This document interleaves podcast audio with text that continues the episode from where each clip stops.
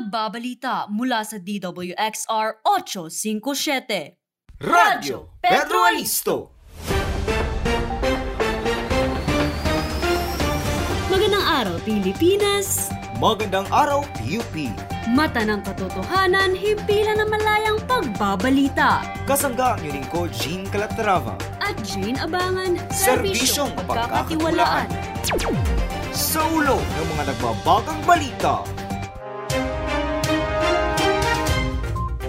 PIDEA misencounter, apat patay.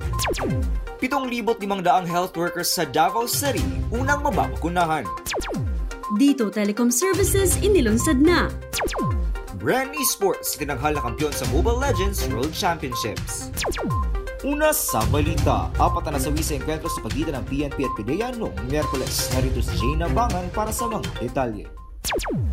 Apat katao ang nasawi sa shootout sa pagitan ng Philippine National Police at Philippine Drug Enforcement Agency sa labas ng Evergotesco Commonwealth noong Miyerkules, Pebrero 24 alas 6 ng gabi.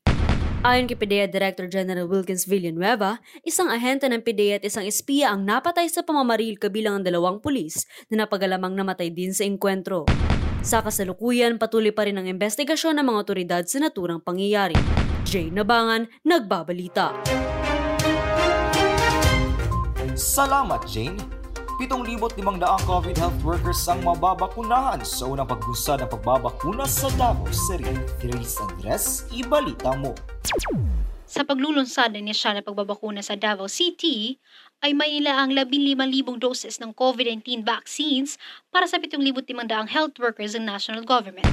Lunes sa Pebrero 22, sinabi ni City Mayor Sara Duterte sa Special Hour Program Davao City Disaster Radio na nakatanggap siya ng mensahe na mayroong nasabing bilang ng doses ng bakuna ang darating sa lungsod.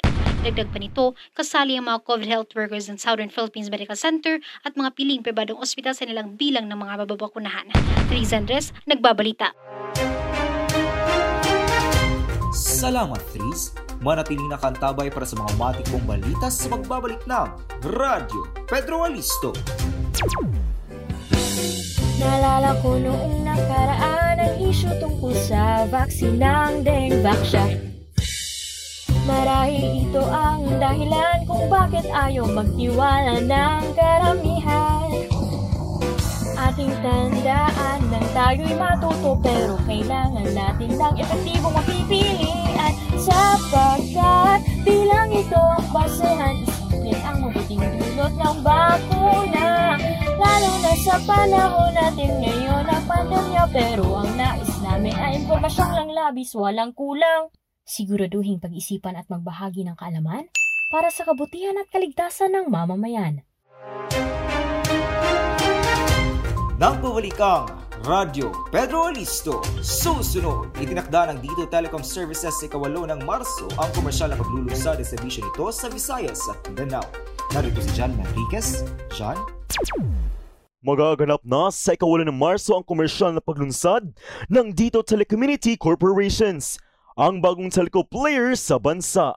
Matapos itong pumasa sa isa nagawang unang technical audit ng National Telecommunications. Dagdag pa rito, batay sa audit report, tinatayang pinakamabagal na bilis nito ay aabot hanggang 85.9 Mbps para sa 4G at 507.5 Mbps sa 5G.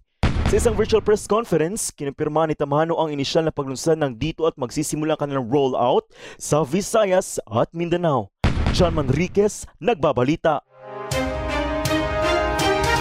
Salamat, John. Sa larangan ng palakasan, nagdiwang ang mga Pinoy na tanghaling kampiyon ang Brand Esports sa Burmese Go sa Mobile Legends Bang Bang M2 Championships. Narito si Sukay para sa karagdagang detalye.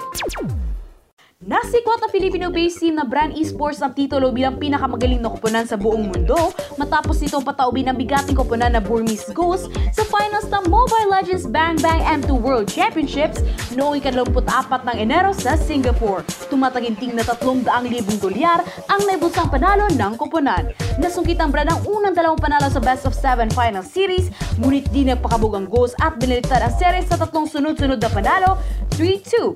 Sa kabila ng banta na tuluyang pagkatalo sa serye, sinugaban ng Brand ang huling dalawang panalo para masungkit ang kampyonato 4-3. Marasukay nagbabalita. Salamat, Mal. At dyan natatapos ang aming limang minutong pagbabalita. Muli kami yung lingkod, Jean Calatrava. At Shane Abangan na nagsasabing imulat ang mata sa katotohanan, Maging totoo sa pagserbisyo sa bayan. Ito ang DWXR 857. Radyo Pedro Alisto.